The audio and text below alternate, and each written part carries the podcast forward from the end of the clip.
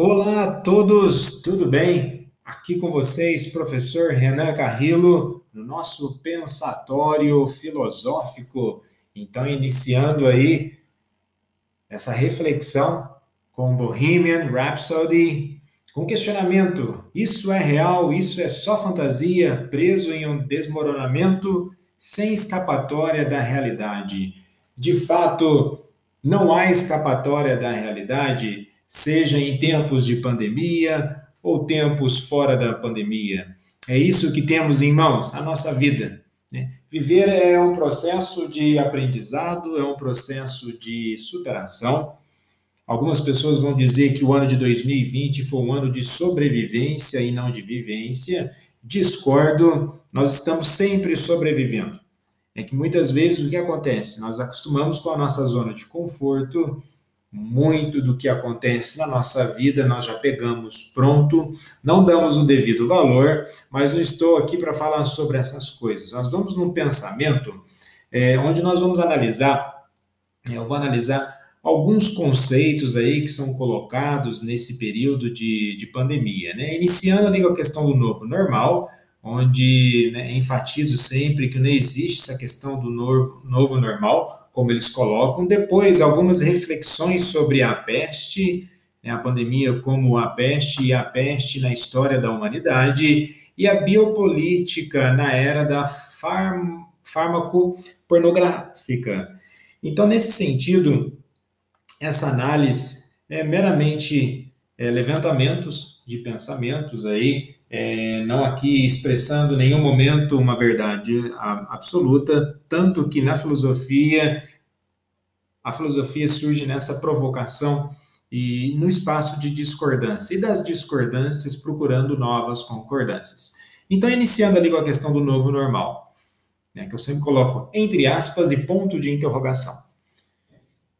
Na expressão do novo normal, Toda expressão surge de um dado contexto e expressa de algum modo a informação ideológica de algo.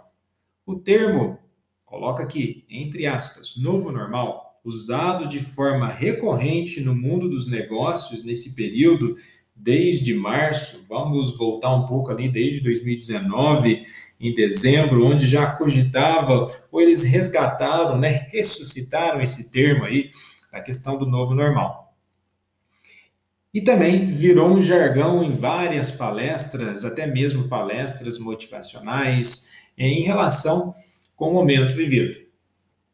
Mas no contexto de onde ele surge, em nada tem a ver com o momento vivido, com esse momento de pandemia. Falando em pandemia, falando de resgate de conceitos, de palavras, agora resgataram outro termo é, de abordagem, sobre o impacto da Covid-19. A sindemia. Mas o que é a sindemia? Trata-se de um entendimento mais profundo sobre o comportamento e as consequências do vírus no mundo. De acordo com o antropólogo médico americano Merrill Singer, criador do termo em 1990, a sindemia é definida como quando duas ou mais doenças interagem de tal forma que causam danos maiores do que a mera soma dessas duas doenças.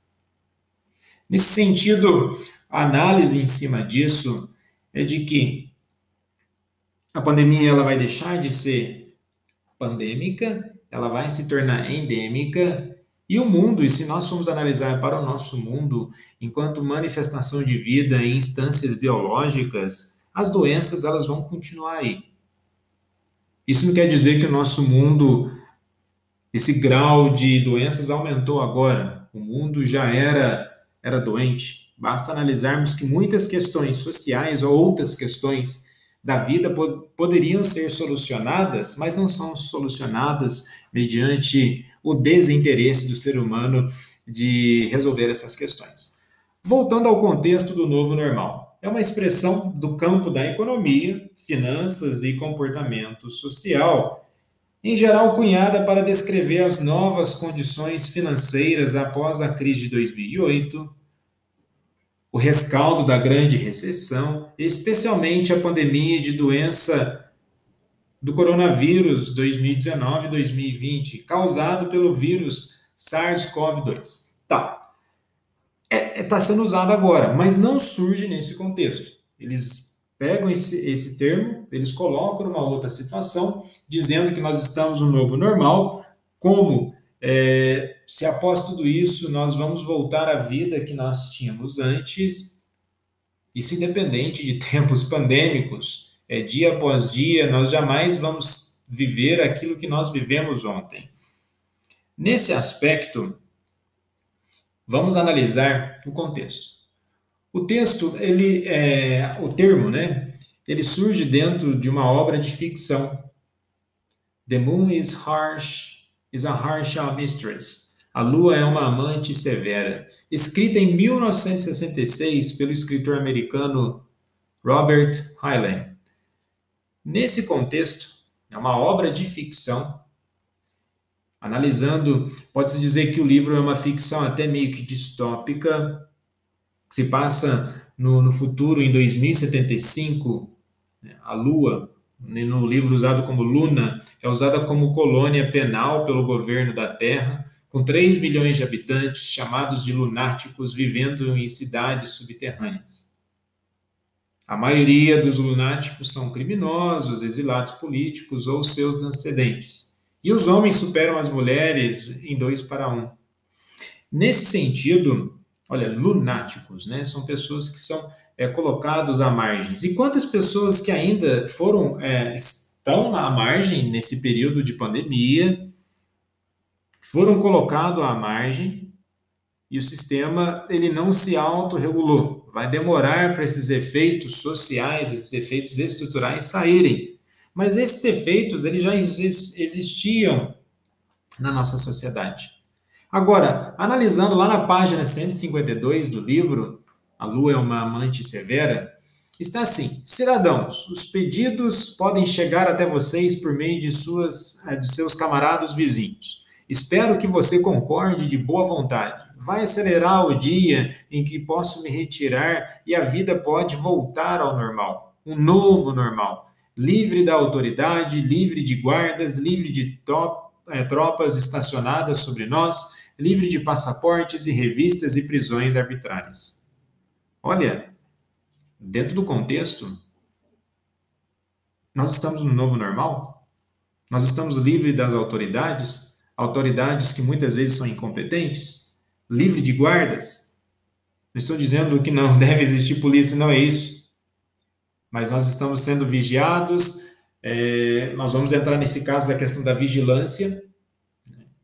no sentido, nesse tempos de movimentação, tendo em vista que a vida é um movimento, né? o movimento é vida, tendo em vista que nesse medo colocado sobre todas as pessoas, ou um medo existente, um medo real, as pessoas começam a ser mais vigiadas.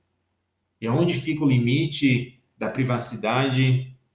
A própria questão das pessoas estarem trabalhando ainda, muitos trabalhando em casa, aquele sentimento de culpa, achando que você não está fazendo o seu serviço de forma competente, enfim, por aí vai. Vamos dizer aqui, vamos cunhar um termo, essa parafernália psicológica de sentimentos de culpas. Então não existe o novo normal dentro do contexto colocado. E aí, a pergunta: o que temos de novo normal até agora? Tá, esse momento novo, todo dia é um dia novo, sendo assim, amanhã é um novo normal, independente de pandemia, independente do que está acontecendo no mundo, porque a vida, ela seguindo um, um processo, um fluxo, ela tem essa questão da espontaneidade por mais que nós tenhamos ali a nossa rotina, o segmento do dia a dia, ela é algo que se apresenta para nós como novo. Mas aí vem a pergunta: ah, uso de máscaras. Em alguns países do mundo, isso não é novo, não é exclusividade da pandemia. Isso gera algo habitual, exclusivo, por questões é, até da poluição, por questões de higiene, por, por outras questões de preservação. A própria questão dos hábitos de higiene, hábitos novos de higiene. Será que os hábitos são novos ou as pessoas já não estavam sendo tão higiênicas? Agora, a higiene e pensamento coletivo não são coisas novas. Tirar o calçado para entrar em casa, você não está fazendo isso, tanto faz, né? A casa é sua, mas no Oriente isso é uma tradição milenar. Então são questões que são colocadas para serem vendidas e aí surge o questionamento: o que há de novo realmente? Paciência, educação, respeito, alteridade, empatia, solidariedade não são coisas novas, não são palavras novas. Agora, talvez a falta de práticas diárias desses conceitos possam surgir como novidade. Será que haverá uma mudança real e estrutural? Será que é cedo para pensar sobre isso? Saindo dessa questão do novo normal não existente, rápidas, é, uma rápida reflexão sobre a questão da peste. Agora, a reflexão que segue não se refere à epidemia, mas para o que podemos entender pelas relações do que está acontecendo. Em outras palavras, trata-se de refletir sobre a facilidade com que uma sociedade inteira concordou em se sentir atormentado, isolou-se em casa e suspendeu suas condições de vida normal, suas relações de trabalho, amizade, amor e até mesmo suas crenças religiosas e políticas. Porque não houve protestos e oposições? Como você pode imaginar e como é de praxe nesses casos? Foi tirado tudo que muitas vezes aquilo que é considerado sagrado dentro de uma questão da vivência social, mas foram, fomos tomados por essa dimensão de acontecimentos e abrimos mão de tudo isso. A hipótese, eu gostaria de sugerir de que, alguma forma, inconscientemente, a praga já estava lá. O que aparentemente as condições de vida das pessoas tinham tornar-se tal que um sinal repentino foi o suficiente para que aquilo já aparecesse como já eram. Isso surge como uma praga. Dispersar-se rapidamente, por mais que as pessoas sentiram falta de estarmos uma com as outras, isso já estava lá, essa questão consciente ou inconsciente. E este, em certo sentido, é o único fato positivo que pode ser extraído da situação atual. Mais tarde, as pessoas podem começar a se perguntar se a maneira como estávamos vivendo estava certa, correta. E o que precisamos refletir é sobre a necessidade de, dos acontecimentos do que foi realmente aí o que foi colocado e que trouxe o que esse momento trouxe à tona. No discurso da mídia a terminologia retirado. Nós tivemos que nos retirar.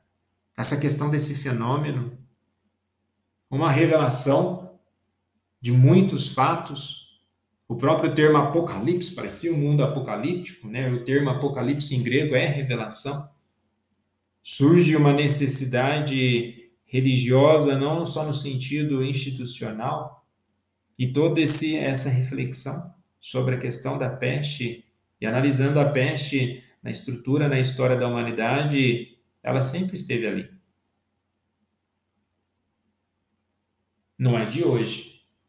E quando acontece, o ser humano ele começa a refletir sobre a finitude do seu próprio ser, sobre o que ele está fazendo, tendo como prática da sua vida, da sua existência.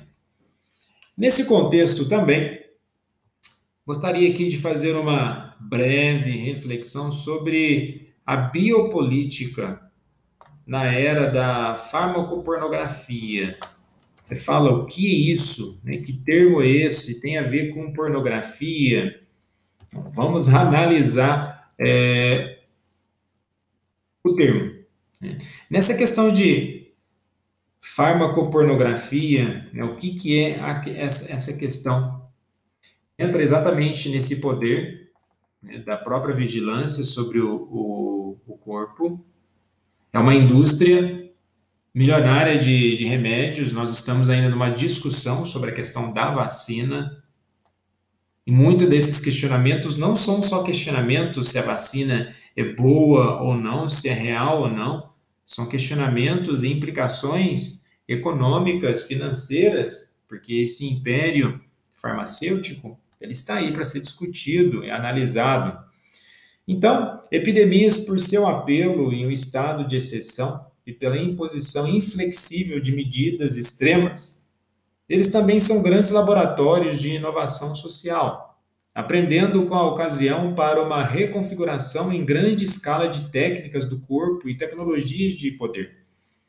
Foucault analisou a transição da gestão da ancianise, né, da lepra, para a gestão da praga como processo pelo qual eles se desenvolveram técnicas disciplinares de especialização da espacialização do poder na modernidade. Se a lepra tivesse sido confrontada através de medidas estritamente necropolíticas, ou seja, o que é necro de morte, que excluíram o leproso, condenando se não a morte, pelo menos a vida fora da comunidade, a reação à epidemia de a praga inventa a gestão disciplinar e suas formas de inclusão exclusiva, segmentação estrita da cidade, confinamento de cada corpo em cada casa. Mas vejamos bem, essa questão da inclusão exclusiva, isso não é novidade, não existe novo normal.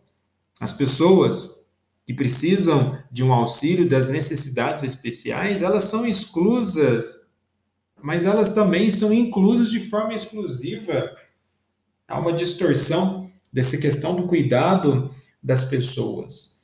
As diferentes estratégias que diferentes países têm contra a propagação do próprio Covid, agora mais ou menos, os números de mortes, parece que fica uma contagem para saber onde morreu mais e se morre mais, parece que para alguns é uma certa satisfação para ver uma derrocada de um governo ou não. Agora, analisando nessa questão do controle, o primeiro em operação, principalmente quando inicia todo o processo que tomou, né, teve toda uma comoção né, no Brasil, a questão da Itália, depois na Espanha, na França, né, aplica medidas estritamente disciplinares que não são, em muitos aspectos, muito diferentes daqueles usados contra a peste ou contra até mesmo a lepra. É sobre confinamento em casa de toda a população. Então, a administração da Covid-19 não mudou muito desde então. Aqui a lógica dos limites arquitetônicos funciona e o tratamento de casos de infecção dentro enclaves de hospitais clássicos. Esta técnica não mostrou ainda testes de eficácia completos. A segunda estratégia, lançada pela Coreia do Sul, Taiwan, Singapura, Hong Kong, Japão e Israel, são o passo de técnicas disciplinares e controle arquitetônico.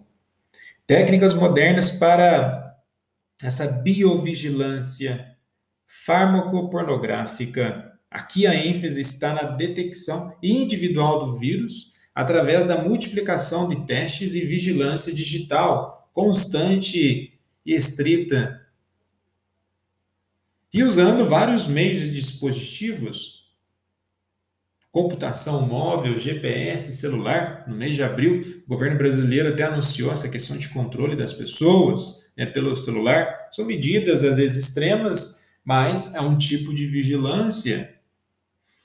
Então, abre espaço para novas ideias sobre a vigilância sobre as pessoas.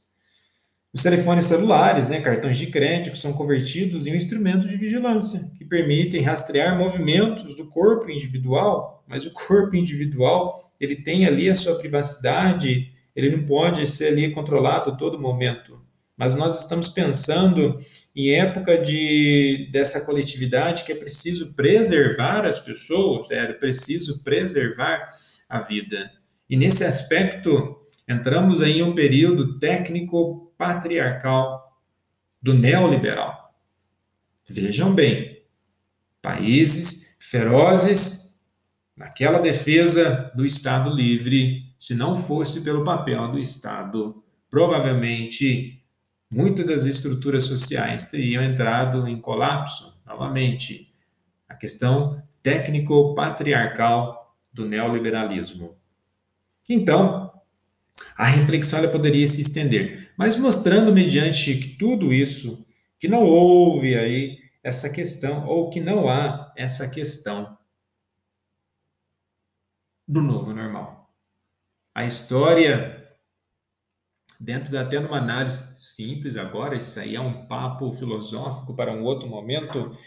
Não digo que a história se repete, mas certos ciclos históricos pelas estruturas históricas existentes nas relações sociais, elas tendem a acontecer de uma forma similar, ainda porque a consciência humana ela está presa a certos arquétipos, a certas estruturas do passado.